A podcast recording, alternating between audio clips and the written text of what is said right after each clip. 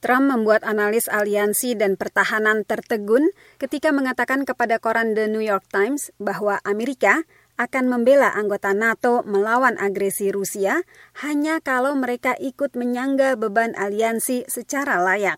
Analis Christine Chang pada King's College London mengatakan, Donald Trump and what he represents with respect to NATO in particular is dangerous. Apa yang disampaikan Donald Trump, khususnya tentang NATO, adalah berbahaya. Ia mempertanyakan NATO dan bahkan statusnya sebagai aliansi. Ini menurut saya mencemaskan banyak negara, khususnya Eropa Timur. Demikian dikatakan Christine Chang. Tetapi analis seperti Chang mengatakan, bukan hanya sikap terhadap NATO yang membuat presiden terpilih itu mengawali hubungan dengan anggota aliansi itu dengan goyah. Pernyataannya yang tidak sopan mengenai perempuan selama kampanye bisa membuat pertemuan dengan pimpinan anggota NATO tertentu canggung, termasuk Perdana Menteri Inggris Theresa May dan Kanselir Jerman Angela Merkel. I think that Missus May and Missus Merkel will be extremely professional and... Menurut saya, May dan Merkel akan bersikap sangat profesional dan ramah. Namun, sebagai perempuan, akan sulit bagi mereka mengabaikan hal-hal yang telah dikatakan dan dilakukannya. Demikian dikatakan Christine Chang.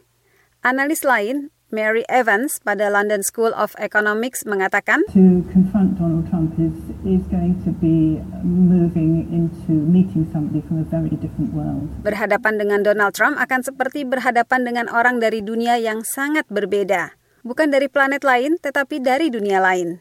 Demikian dikatakan Mary Evans. Tetapi ada kesepakatan umum bahwa Trump, May, dan Merkel memiliki satu kesamaan.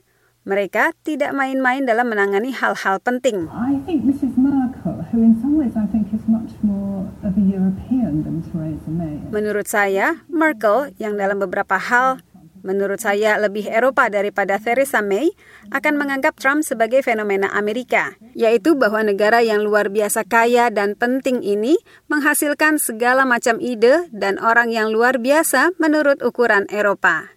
Demikian dikatakan Mary Evans.